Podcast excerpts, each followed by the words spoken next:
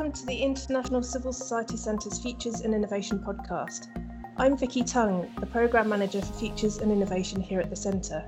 Our annual innovation report brings into focus innovations that can benefit international civil society organisations and also shows in turn how these organisations are benefiting society in challenging or complex contemporary contexts. This podcast episode forms part of our 2020 edition on civil society innovation and urban inclusion, highlighting how a range of organisations are working in cities around the world to deliver inclusive solutions for whole communities or particularly marginalised or vulnerable groups of residents. In each of these podcast case stories, we really want to lift the lid on these innovations and hear directly from the people at the heart of designing and delivering them. Today, I'm delighted to be talking to three colleagues from different organisations who are collaborating on the Urban Safety Project in Yangon, Myanmar. Firstly, David Ney, who's specialist in urban safety at the Asia Foundation, and then Shoko Sakuma, Programme Manager at Women for the World, and Lumin Nguyen, Project Coordinator at Thibi. Thank you all so much for joining me today. Thank you for having us. Thank you. Hey, everyone. So, first question I'd like to know about your organisations and what you do in terms of your work in urban areas. So, starting with you, David, could you introduce the Asia Foundation, please? Sure. So, the Asia Foundation is a nonprofit international development organization. We work to improve the lives and expand opportunities and help societies flourish across a range of different dynamic and developing parts of Asia. So we have 18 country offices partnering with different innovation leaders and communities with a goal of trying to build effective institutions and really advance path breaking reforms. Our programs address a range of critical issues affecting Asia in the 21st century, and this includes governance, law, economic development, women's empowerment, environment, and regional cooperation more broadly. We're an office that has a large subnational governance portfolio. So, in this case, urban planning plays a real specific role in many of the projects that we work on across the region. Our work really aims to engage with city and municipal authorities because they're the closest with the citizens and they're the ones that are really responsible for planning and preparing basic service delivery which is going to impact the community more broadly thanks and women for the world and Thibi are two of your innovation partners for this project so shoko could you talk a bit about women for the world please Sure. Women for the World is a local NGO. We have been supporting community development since 2004. After Cyclone Nargis, which hit the, all the country, we started community mobilization through women saving groups. Most of them were cyclone hit affected migrants. One day, when we asked these women what they want to do after saving, they said they want to own their house. Then we started supporting their community-led housing. Since then, we continuously work on urban issues from land, finance to infrastructure, etc., particularly showing the real possible solution by the people to the society. So far, around 2,000 families are able to own their secure housing in Yangon across six townships, seven townships. Our overarching vision is to build a balanced society where every human being can live with dignity. Thank you. And Lumin and your group of tech whiz kids, what do you do at Thibi? We're a collective in the space of data and design. In a broad sense, we design data driven technologies that empower people to intuitively understand complexity. And we help organizations become data driven in ways that try to make them more human, not less. In specific terms, we uh, prototype, design, and develop a range of data visualizations. We do full stack web development, focusing on data driven web applications we also develop data literacy curriculums and trainings. We've worked on projects on projects surrounding uh, illicit financial flows data, biodiversity data, data for local governance. We also have our team members spread across the world. I think we're spread across Chicago, Manila, Georgia, Yangon, and Singapore. So, you all bring very different experiences and skills to the urban safety project that you're working on together. What's the big idea behind this, and what are your different roles? Starting with David. So, the urban safety project more broadly takes the understanding that it is up to many different local authorities and communities coming together to be able to provide a safer urban environment for everybody within that community. And we have an understanding that the local authority, so at the township level, what would be referred to as the municipal administration in other contexts, uh, is the best suited to be able to immediately and directly impact those communities which they are responsible to provide services for. These institutions, uh, when we'll get into this later, have a very complex and actually siloed history of working as uh, individual units. And the Urban Safety Project is an attempt to find a way to bring different administrative units together to be able to collaboratively solve problems and then also loop in the community themselves in an institution that has been primarily top down and bring the community into collaboratively understanding and addressing the urban challenges that we face on a daily basis. The project itself has been in operation since 2016 and we work in four townships that have four urban centers. Up until this point, we've been working in three, and we've just actually started to expand into a new township, which is in line with not only local interests, but is in line with a, a wider union reform policy as a pilot. So we're trying to work in these more complex collaborative processes into a existing project that has government buy-in at all levels between the, the lowest level of administration at the ward to the most senior level of administration at the union. So the, the Asia Foundation role in, in this project is to kind of facilitate and serve as a, uh, a link between local level government institutions and then our collaborating partners. So in this case, Thibi and Women for the World, along with a cohort of other partners that have been well established within the communities that we work together to help understand challenges and protect. And Shoko, what's Women for the World's main role?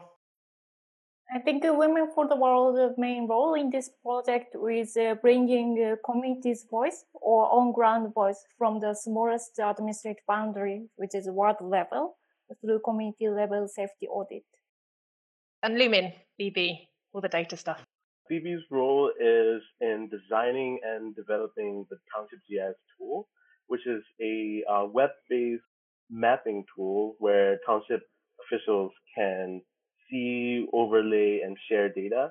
And all of this is to support the work that the Urban Safety Project is doing in our township project areas. So these project areas are townships in both Yangon region and in two other states. David, could you say more about these different areas, please?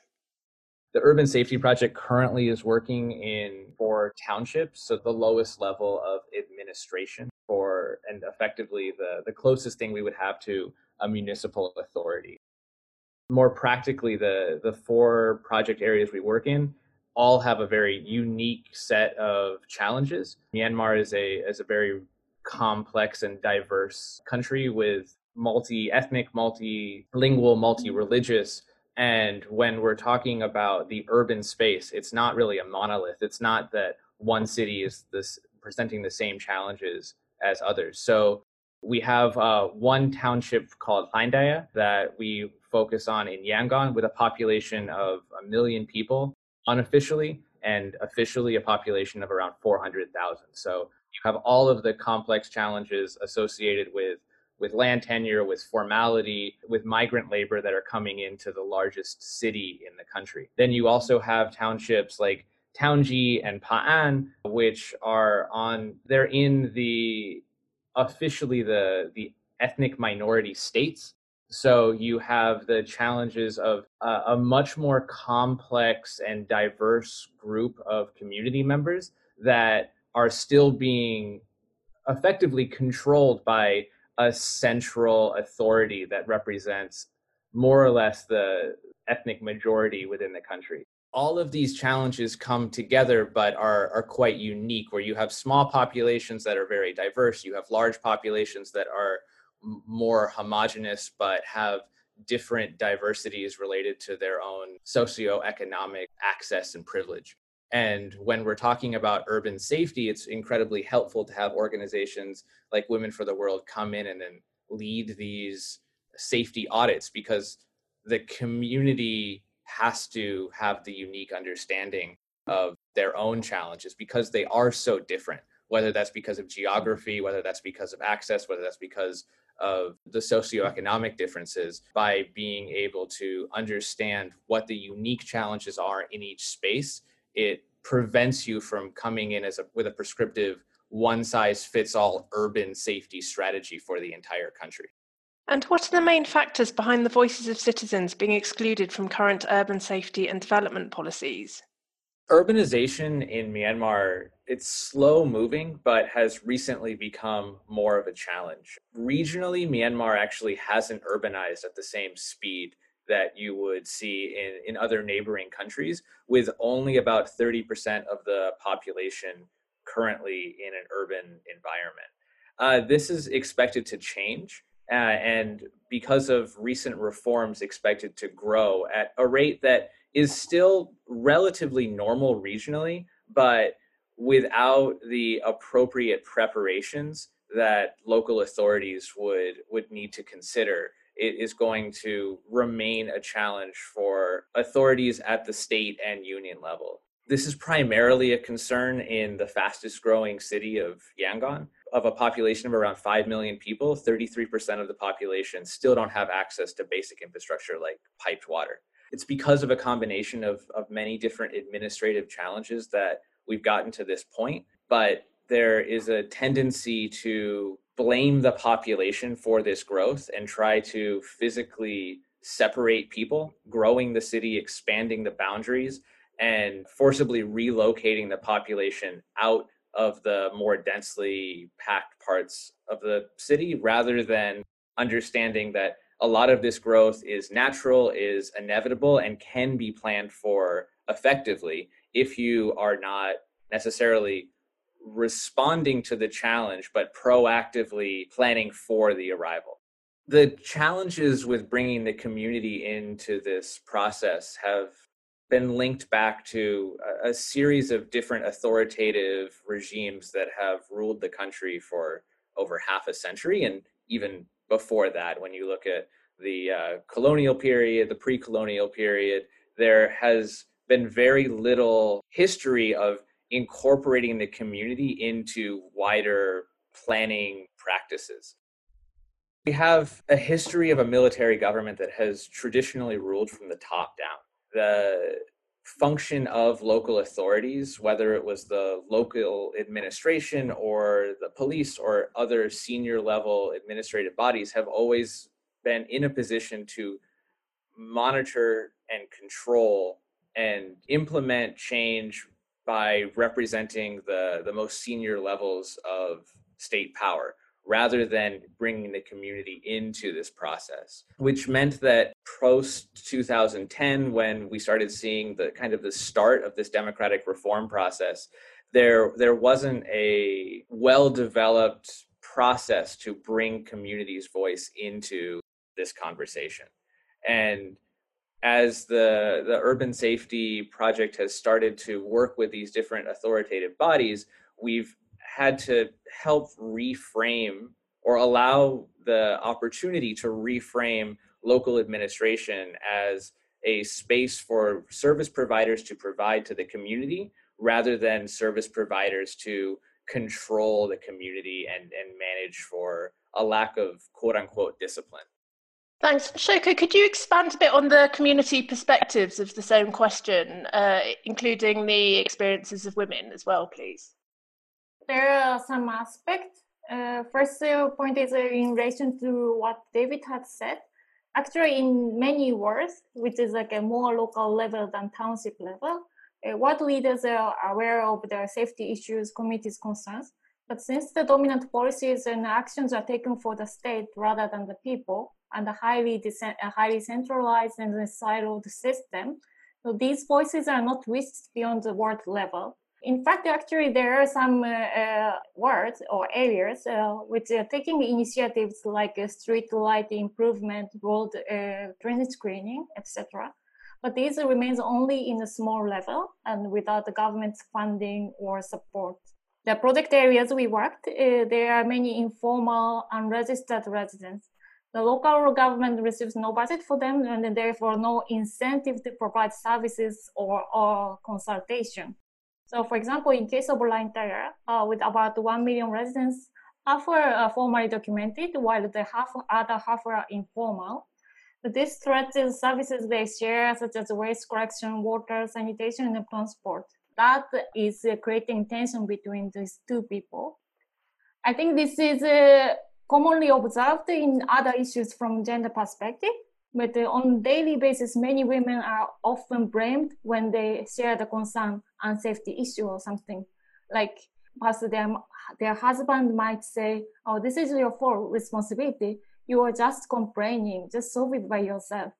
Even uh, these kind of things can lead to the verbal abuse, particularly on safety issues specifically for the women, such as uh, harassment or sexual violence, which are difficult to share.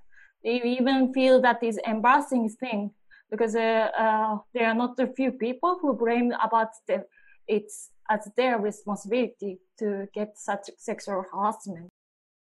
So under that kind of conditions, um, rather than wondering if there would be and they, if they would understand or help them, they tend to be quiet. Just to like, start feeling, okay, maybe I can just change my mind. I'm okay. It is not a problem then they continue to live with that perception of unsafety. And sometimes that kind of unsafety uh, perception becomes normal daily things. When we did the focus group discussion in the uh, with the map, bit more sensitive issues uh, raised from a women group were uh, like sexual harassment, especially in the crowded area like uh, uh, hostels or their families' accommodation because there are like many unknown people and they are also feeling insecure about that. Some people said that the uh, particular roads they want to avoid because uh, of the verbal abuse or alcoholic people around there. Those are like things raised by women. More generally, uh, overall safety issues are quite diverse, uh, starting from the road safety, which related to many issues like a crime or road conditions, flooding, drainage conditions, plus more environmental issues like waste, street dogs was uh, quite diverse. And then also depending on the environmental condition, like, uh, was different from Taunggyi to Pa'an.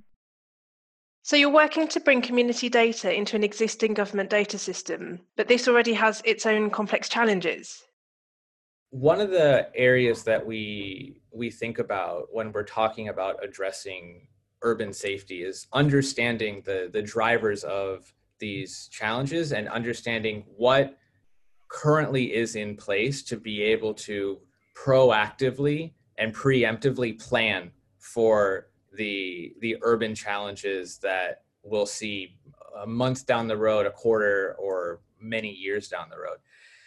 We don't have a well integrated system of data collection and data management, which is really useful at being able to provide this kind of analysis. The data itself it, at the township level is often fed into a, a wider database, which is then stored at the union, but is not necessarily actually used for strategic planning. It's used because of a colonial system of counting. So the data itself is is robust, but it's not necessarily useful in actually providing for the community or making decisions that are strategic and and long term. We have the township authority who we work with who understands the community better than anyone else because they're the closest to the community and i include ward administration within the the the umbrella of township in this case but we don't really have a state or union procedure which has empowered local townships to be able to make their own decisions. So the data that's collected is part of a process where the townships are a cog in a wheel of a system where everything gets consolidated and fed into a, a, a wider uh, black hole that doesn't really inform the township and has never really provided a space, most importantly, for townships to understand why they're collecting it. We also have issues that the data is siloed. So the the process is that the data would be collected at the at the local level and then moved up a system, but that system is is quite top down from the union with union level ministries that are requesting this information. It goes up through a bureaucratic chain, but it doesn't move in between the different systems of government. The other challenges uh, are related to sharing, where departments might share data, but it's a very time consuming, arduous process that relies on institutionalized bureaucratic measures and approvals where uh, you don't necessarily want to be the one that hands over that data. So you have a 15 step process at times that requires multiple signatures from multiple parties to get data that at that point is either inaccurate or potentially outdated. And then this is the the final problem where the data itself is is quite static. And understandably data at this point is primarily been collected on paper. So as you start shifting over to more digital systems, the digital part of this process has been not to solve problems of integration and breaking those silos, but has effectively been to move from paper to a computer without recognizing all of the other ways that digital technology might alleviate some of the, the more institutionalized challenges that you face. So, because of all of these challenges, you have these stacks of unstructured and incompatible reports, which are effectively passed around, but you don't have the ability to then take this information and then analyze it effectively.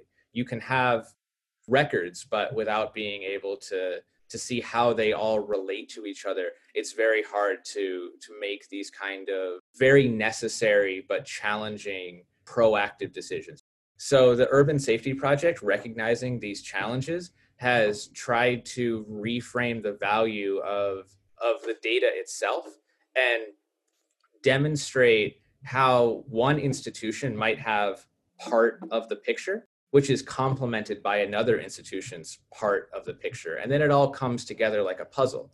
And then couple that with information that you wouldn't necessarily have because you're not in practice of collecting it but the community understands it. The Urban Safety Project is positioned to try to bring all of these different unique perspectives together. When you're collecting all of this information and you're able to demonstrate the value, then the, the local civil servants who have a history of collecting it can start actually seeing what's useful and what's not. By collecting this information and, and bringing it together, uh, you provide a space for a, a new way of seeing things that you normally wouldn't have had.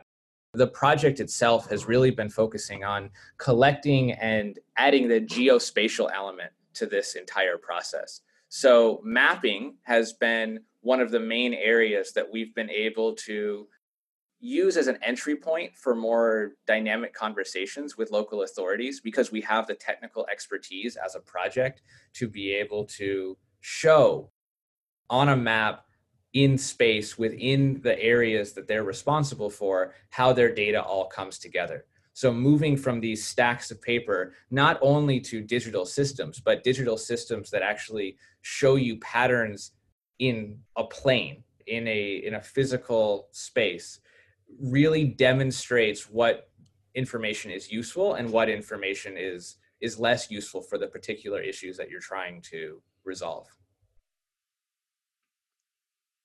So, what are the structures and processes which you're using to build a more integrated systems approach?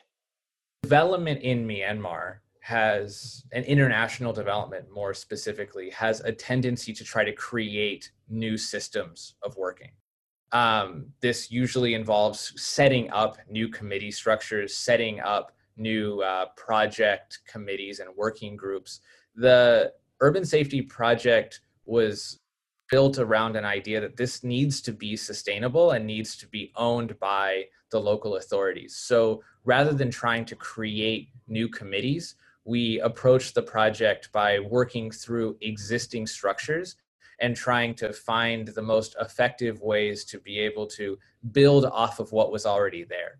So the institution that we work with is a working committee called the Township Management Committee, which has security and non security actors that formally come together.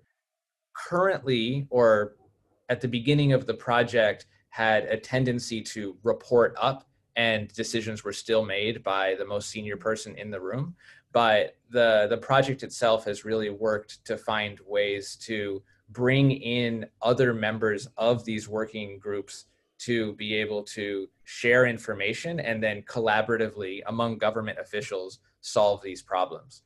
Um, in addition to that, by bringing in the digital tools and the mapping technology uh, and having a space that can visualize effectively the voice or the data of all of the different people sitting at the table, uh, we're also incorporating community data into the same kind of tools. So once again, as I as, as I had said, one institution has a piece of the puzzle. A different institution has another piece. We're visually representing how all of this comes together and then bringing in that essential but often missing piece of the conversation, which is the community's voice, but framed in a way which is pragmatically useful to the current situation. So if I am a local authority that needs to understand a road, I have my department, in this case, say the, the municipality. I also have to collect information from the health department who understands what happens post crash. I also need to incorporate the police into this process, but that's not all because there is a history of this data not always being as accurate and there is a history of this data being collected in a way which is is siloed and centralized the community has a lot to offer. The community understands how the road is being used better than anyone. They are the experts. So by considering the community as a technical expert in how a particular space is used collecting that information through the Women for the World mapping process, and then visualizing all of that information together in one place, we're working with a range of local administrators to be able to identify the areas of most significant concern. And then this is quite important because these resources that they have are very limited.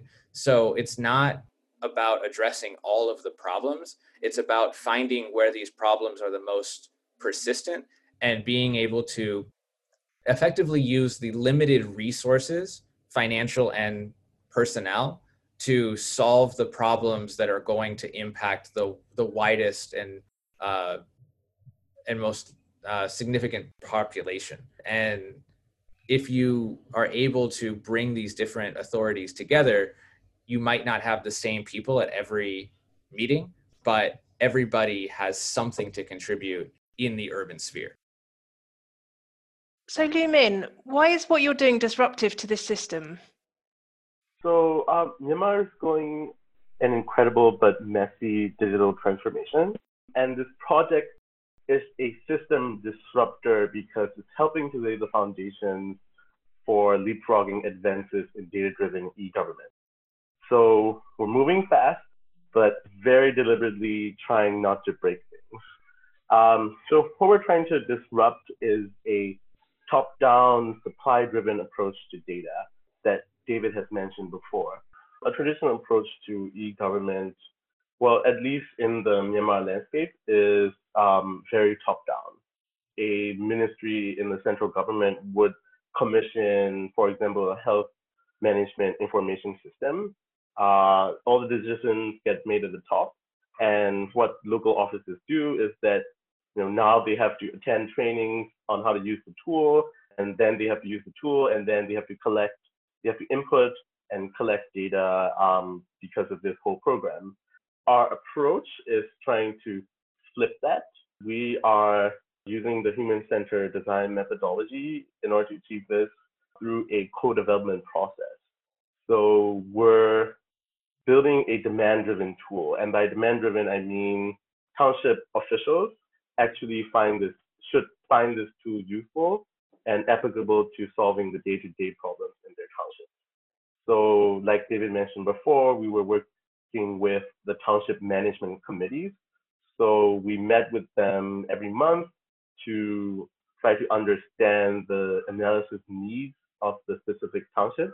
And you know, our the different townships have entirely different problems and priorities and issues that they want to solve. Um, so it's really sitting down with them and understanding their needs, but also reporting on the progress of developing these technologies. It's putting prototypes in their hands to watch our prototypes succeed or fail and really getting their feedback.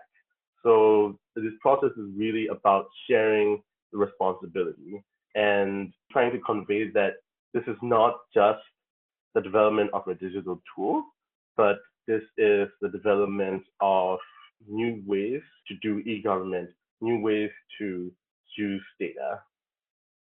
And could you talk about some of the specifics of the innovative tool that you've been using with the urban decision makers, which is the Township Geographic Information System tool? So, the Township Geographic Information System tool, or TGIS for short, um, is a web based mapping tool that very simply lets you see your data on a map. So, that's the first thing it does see your data on a map. And the second thing is to overlay that data with data from other departments and data from the community. So data about community perception and safety that Women for the World collects through their urban safety audits. Looking at data in a different way. So if you're looking at road safety, you're not just looking at the roads, you're looking at the traffic lights, you're looking at the street lamps, you're looking at you know which sections of the road do people feel unsafe in. Um, you're looking at um, a history of traffic accidents. So the problem is not just confined to one data set. The problem is illuminated by looking at, at it from a number of different perspectives and drawing these linkages and synergies from looking at this problem in a more three-dimensional way. Uh, that's what TGIS does. So you can see your own data, that in itself is a value add, uh, but you can also see your data overlaid with data from other people, and you can share your data. So this another uh, way that this tool disrupts the usual way of working is that the flow of data is not just top down. Township offices are not just collecting data and feeding it up to higher level offices uh, they're actually using the data that they collect, but they're also sharing the data with other departments at the township level uh, horizontally. And is the tool accessible for people who aren't used to working with digital tools? Usually, the officials at the township they don't have enough time or interest for intensive learning on how to use new complex software. The township GIS tool is not the kind of full-blown uh, mapping applications that you might have heard of, like uh, QGIS or ArcGIS. Um, the functionality is a lot simpler. We also designed for a visual language that spoke clearly to our users, and it's also Myanmar language first. You can use the tool in English, but our, all the copy, like all the text on the buttons, the descriptions, they're all uh, Burmese first um, and we've deliberately writ- written the copy to match the sort of everyday language that government officials choose in their work. You're listening to the International Civil Society Centre's Futures and Innovation podcast. This episode is part of our 2020 Innovation Report on civil society innovation and urban inclusion. I want to come back now to the community element and how this fits with what you've described. Shoko, how do you engage the communities in your part of the project? First, we needed to get some uh, the permission and approval from the local authority, and then uh, sometimes they, they recommend uh, which what they should do, or uh, also coordinate with the ward leader, and then get like a venue to conduct the survey and workshop, and then also mobilize the people Um, then for several days, uh, we conduct workshop. Uh, it starts with uh, normally start with uh, the concept input, uh, like what is urban safety, plus a group discussion, like without categorizing, just to get the general idea, and mixing with some games so that like they can have fun. Because most of them are like not get used to that kind of lesson or like five days or 10 days workshop. So after getting some general ideas, we do the uh, like mapping. Uh, with sometimes they use uh, digital maps, but sometimes they, the community just draw by themselves or based on the the map created by the ward or administrator before. So usually those things, depending on the uh, format, that is a little bit different from the reality. But whatever familiar with the community, that could be useful. And then they map with uh, some areas. And then they go to the field or perhaps like the order is different. And then like when you walk it's kind of a transect walk. You know already aware of the concept of urban safety and you already kind of like have some general types of urban safety so they aware more about that even they know as david said they they are like an expert of their neighborhood but uh, for when you check in, in, intentionally, they can mark. So in the, before that kind of field work or transect work, we kind of like uh, allocate the roles. The each member, the like for example, note taker or photographer, and then sometimes like after that uh, group discussion, and then go to the field again after the GPS training, so that they can mark each of the unsafe spot with some categorization which later we can digitize, support digitizing, uh, which can be like in, in composed into that township GIS tool as uh, some data from the community. So that is a digital aspect. At the same time, uh, that kind of like point data or number or spatial data is not enough. We also need to get some more qualitative data. Why that place is unsafe, or what is the relation, or what is the reason behind so that kind of things uh, we get from the group discussion or uh, sometimes the committee do their presentation after coming back from the field work. We use uh, like tools like post-it or group discussion, uh, sometimes the uh, group discussion by the gender or age. They also conduct the uh, questionnaire-based survey to mostly around 300 to 400 people in each ward based on the preliminary discussion or some uh, shared urban safety concerns, we can create some like a basic questionnaires with uh, 30 to 40 questions. And uh, so that uh, the community participant can uh, conduct those interviews to the uh, residents in that ward. Those are also the kind of important qualitative data, like not only from the limited number of participants to the workshop, but also more number and then what is uh, their what kind of concern they have or they feel unsafe or what kind of disaster they experience. After those uh, kind of data collection we uh, frequently mix with some uh, reflection workshop or conversation. Because most for most of them that kind of workshop or that collective session is quite new. Although they have been working on the collective things but not particularly for the urban safety, then uh, that sometimes makes the space to share the issue or space for them to say the issue comfortably. For example, the women's issue, uh, like as I said, some of them feel, oh, that is normal. I, I can just see as a normal condition.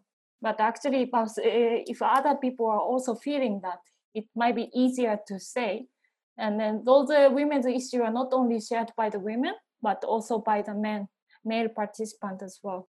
Yeah, so those are the basic tools. And uh, in most cases, uh, before closing the workshop, we uh, also conduct action planning discussion. So from those uh, uh, findings of the un- unsafe issue, what is their priority, what kind of action they should do, and then what kind of authorities or stakeholder they can work with. And what are some of the new kinds of conversation which you see happening at a community level through this engagement? One of the strong changes is uh, rather than urban safety issues itself, or perhaps it's connected to the urban safety issue, but it's more like social cohesion among the community. For, for example, in one ward uh, in Hlaing Tharyar Township had uh, quite a lot of informal settlers and uh, formal settlers, formal residents. And before the workshop, uh, they used to say, "Oh, those people," or like there is a boundary between them.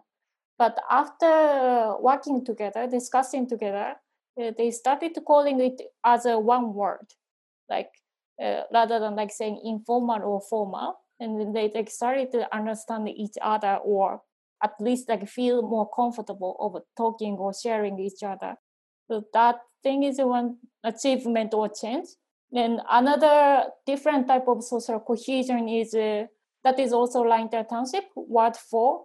That is a, that area was a comparatively upper middle middle class area. There's a big gated community like with housing estate, and those people are like uh, even they face a problem like a small problem like uh, uh, smells or street dog or stolen something they didn't really like share that problem because uh, they have the private service company and the management committee behind that housing complex so that also created a very uh, weak collectiveness in that area plus in that uh, world there is also some informal committee or lower committee and which have like a very total boundary like uh, in addition to that gated committee but also class things. Uh, those uh, people from that lower part is uh, like they're working as a like maid or cleaner, and then totally have the different type of lifestyles. But after they working together, they felt like okay, these uh, problems are connected, and then just uh, before going to the problem or each thematic problem itself, they realize, oh, just talking with each other is kind of reduce your insecure feeling. But this was not only me. And then i got to know like what is why it is happening? It was not only like my fault or those things so i think those are uh, quite big change and then plus later after the audit the committee were given the opportunity to present their findings in front of the township authority or police officers that also creates some confidence or, or credit them for that horizontal connection, which were not there before. And David, what kind of new solutions does this more integrated data picture enable for the municipal stakeholders as well? By taking the data that the community has put together, that they own, and by putting it in this format, it's the same information, but by putting it in this kind of accessible and practical map the government not only accepted it, they want more of it. We've never really been invited to bring the community's voice in into these kind of conversations with this level of enthusiasm from local administration. The same housing complex in Hlaing Tharyar that Shoko had explained. The local administration, who had previously understood the informal settlers as a, a burden and as a group that needs to be controlled with his responsible zone being the legally tax-paying residents within that community has now shifted to understand that this group on the periphery is also part of his responsible area.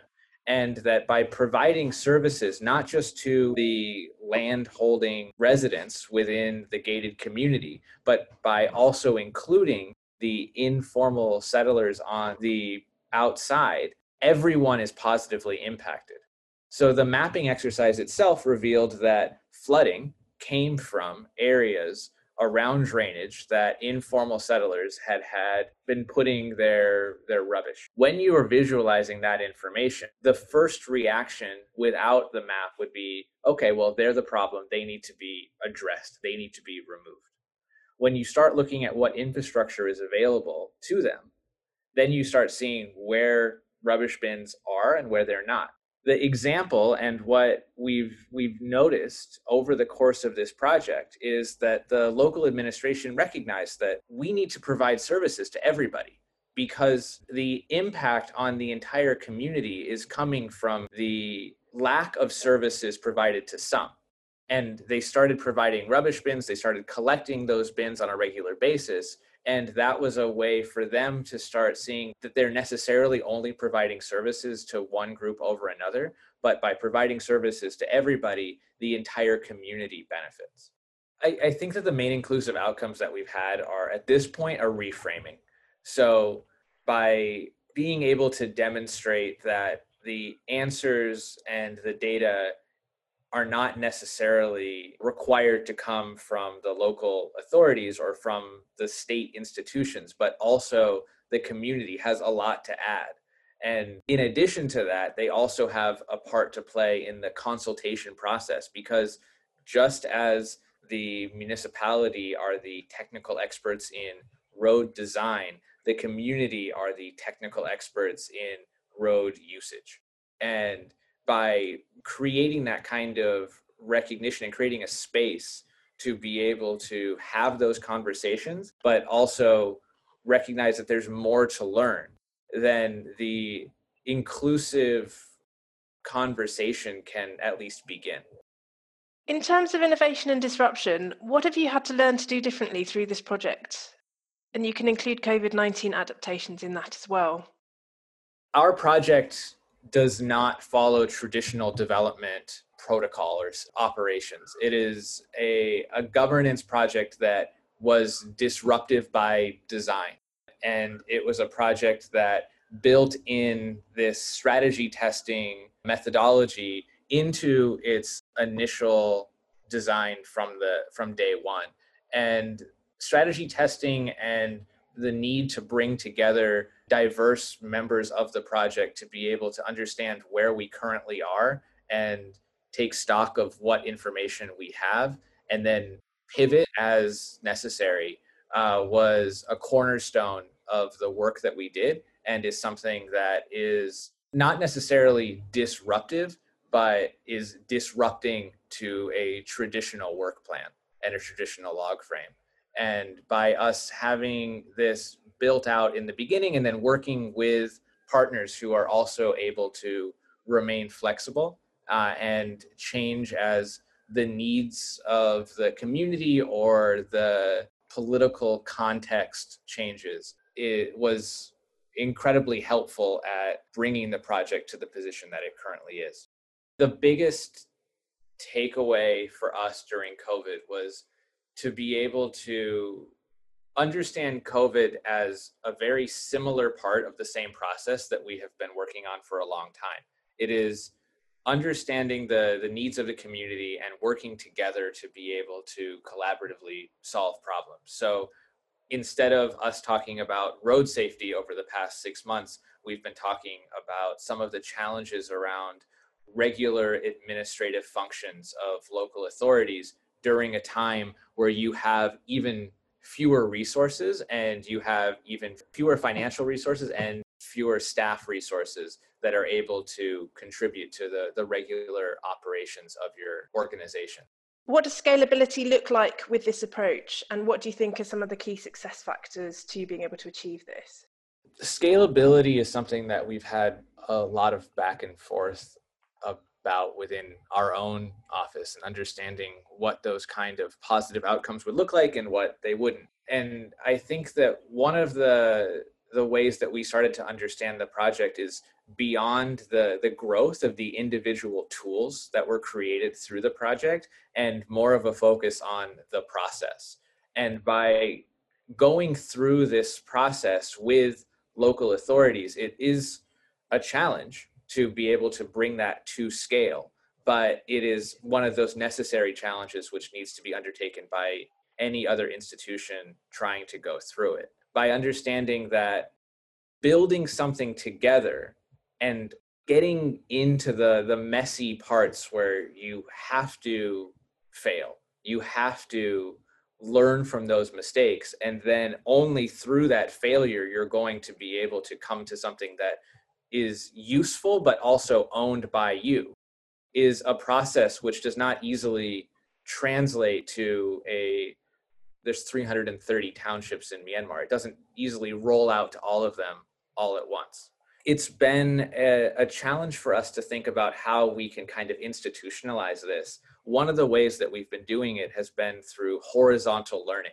And that removes us as Asia Foundation, removes Women for the World, removes Thibi as outside organizations, and then provides a space for local authorities themselves, even the ones that we don't work with, to be able to talk about their successes and become champions for their own process. And it's it's it's much more effective for a, a township administrator in Hlaing Tharyar, the township that everyone knows is a problem, uh, an area that is uh, beyond control, as they might believe. If they can solve these problems themselves and they can get through these challenges, then all of the other townships can as well. And that conversation and that space to be able to bring local authorities together and learn from each other has been our starting point at scalability. Through this iterative learning by doing process, the local authorities that we worked with and then the people that they were able to describe the process to have been able to demonstrate, most importantly, that their job got easier by working with each other and their job got easier by consulting the community. And that upfront work actually saved them time and saved them resources. And to be able to make that claim is, I believe, much more important than the success or failure of an individual piece of technology. I think it's really clear from what you all describe about how the process itself is very much building new cultures and models of collaboration and cohesion at community level between communities and authorities and between authorities themselves. Now, a question to all of you. What have been the biggest enablers for innovation in the project, and what are your biggest takeaways for other organisations working in urban contexts? David, starting with you, please. The main takeaways for us are first of all, you have to remain flexible. And this is not necessarily related to COVID at all. I think that throughout even the course of this podcast, we've been talking about it like we had this big master plan. This was the beginning and this is the end. That's not really the case. We had to learn throughout the entire three year period, and we're still learning. The initial conversations we had with Thibi when we started this project, the initial conversations we had with Women for the World when we started this project, and the conversations that we've had with the government have all created a new kind of understanding that we've had to adapt to and through that, we have a uh, process that we call strategy testing. And we go through on a monthly or quarterly basis with the team, bringing together the knowledge of everybody that has been, even within our own little implementing silos, which can happen even if you're working to try to prevent it in the government. It can happen within your own institution and take stock of what we have and then pivot as necessary and for us to be able to do that it was incredibly helpful to have a donor and the support of the UK government who was willing to let us work through these processes. I don't think we would have been able to be as successful as we can say we have been if we had started by doing the project that we had planned in 2015 that is for me is is the most important part and, and really really couldn't have happened if all of the pieces didn't come together if we didn't have the processes that allowed us to learn if we didn't have the people that were willing to share and if we didn't have the management that was open to flexibility. So that would be my first one. The the other learnings are to make sure that these projects are locally owned. The systems that exist outside of Myanmar, I can say confidently, are technically the most robust systems that you could possibly see for kind of digital mapping tools. Like they are far beyond what we created. But that wasn't the point. The point wasn't to have the best piece of technology. The point was to have a piece of technology that was actually functional and useful in the context. And by building something locally and by creating that local ownership, now we know that when we are gone, they are actually going to be able to use it. My dad told me that he's a photographer and explained to me that the best camera you have is the camera that you have with you, not the camera that has all of the fancy features. And I feel like that kind of stuck with us in this process. The the tools that are going to be useful are going to be the tools that are actually used and that was an essential component in the in the entire design process that Thibi has undertaken and i think this is a really key point to highlight. The tool was co-developed over an eight-month period with Thibi holding monthly meetings with government stakeholders to ensure ownership and uptake. Lu Min, what are your main takeaways please? For me the biggest takeaway is the fact that we have started a conversation and I have gotten the privilege to watch that conversation grow and watch our relationship grow with our stakeholders. And you know, on the Thibi side, it's we're talking about government officials at the township level.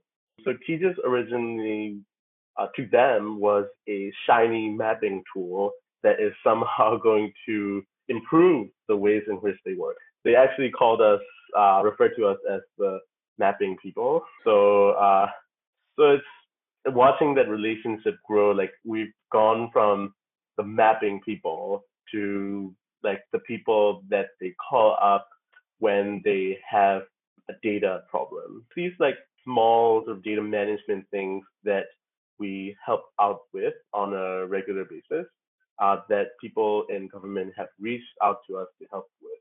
You know, over the past one and a half years, I think it's been no, it's been a year. over the past year, like watching that relationship grow and uh, become more organic is for me like the most rewarding uh, experience so far. And the same question to you, Shoko. One thing for Women for the World, we have been working with the community, but this project were kind of the catalyst to make it more stronger or formalized. So like uh, because of this system plus the value of the creating the data culture and then also the inclusive process culture in a more institutional way with uh, the tool which can possibly scale up it can also create some foundation to look at the community's voice and the system to include that voice to the uh, conversation. So that is a very uh, powerful thing. Uh, although we have been working on similar thing without this uh, technology or bigger, larger engagement by the the Asia Foundation and then also technical innovation plus the awareness for the human uh, centered design by the Thibi, it wouldn't have been that easier. Another thing is uh, in relation to uh, what David had said, the ownership is a very important part and it's still kind of challenging uh, or something we want to explore, especially from the community's face.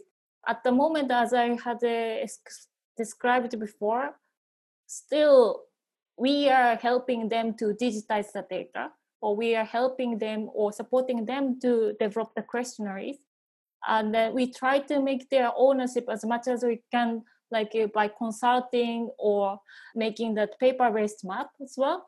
But at the same time, in the future or currently, there are so many mapping software or application which is easier to use uh, by the smartphone or something uh, low-cost devices. And uh, we are exploring what is the achievable way to strengthen their uh, ownership. So, well, what next for the project? And how can we keep in touch with your work? This past year has also really been focused on creating those systems to institutionalize and, and localize some of these processes. So, Women for the World over the past year have been working on this mapping, but has really tried to also create a working tool, a working document that is something that other CSOs and other institutions can pick up. And we've been really advocating for that. So, how can this process and this methodology be adapted locally by other groups that want to work on the kind of mapping process that has been demonstrated so effectively over the past two years? While with the TGIST, we're trying to find a way for that to also be quite integrated into the regular day to day operations of local authorities. And we're rolling out and kind of trialing how this can work without our direct supervision. And most importantly, throughout this rollout process of, of both of these tools, we are are going through the problem solving methodology which ideally is something that is going to maintain beyond our work. So our project formally ends in april and our covid pivot has been continuing this process but with covid as the main area of concern. And we will continue to try to integrate the the more second order impacts of COVID that the local authorities still need to be preparing for around the kind of digital tools and community engagement methodology that we have been working on up until this point. Right. And in terms of keeping just keeping in touch, social media, mm. website? The Asia Foundation Myanmar has a Facebook page um, that we could put in the show notes. Uh, if you want to follow what we are doing, we also have a Asia Foundation institutional Facebook page and a website, which we can also link to. And we'll in- include Women for the World and Thibi as well in, in the show notes. So thank you guys so much for all your time that you've spent talking to me uh, about your work. And I really look forward to seeing where you go over the next few months with it. Well, thank you for having us on your show. Thank you. Thank you so much. It was very interesting, insightful conversation. And good to reflect about the project. You can find links to more information and resources on both this innovation case study and the Centre's 2020 Civil Society Innovation and Urban Inclusion Report in the podcast description. Many thanks to our producer, Julia Pazos, for all your hard work in making this podcast series happen. This podcast is kindly supported by the Konrad Adenauer Stiftung and its Strong Cities 2030 initiative, promoting global collaboration and knowledge sharing for sustainable urban development.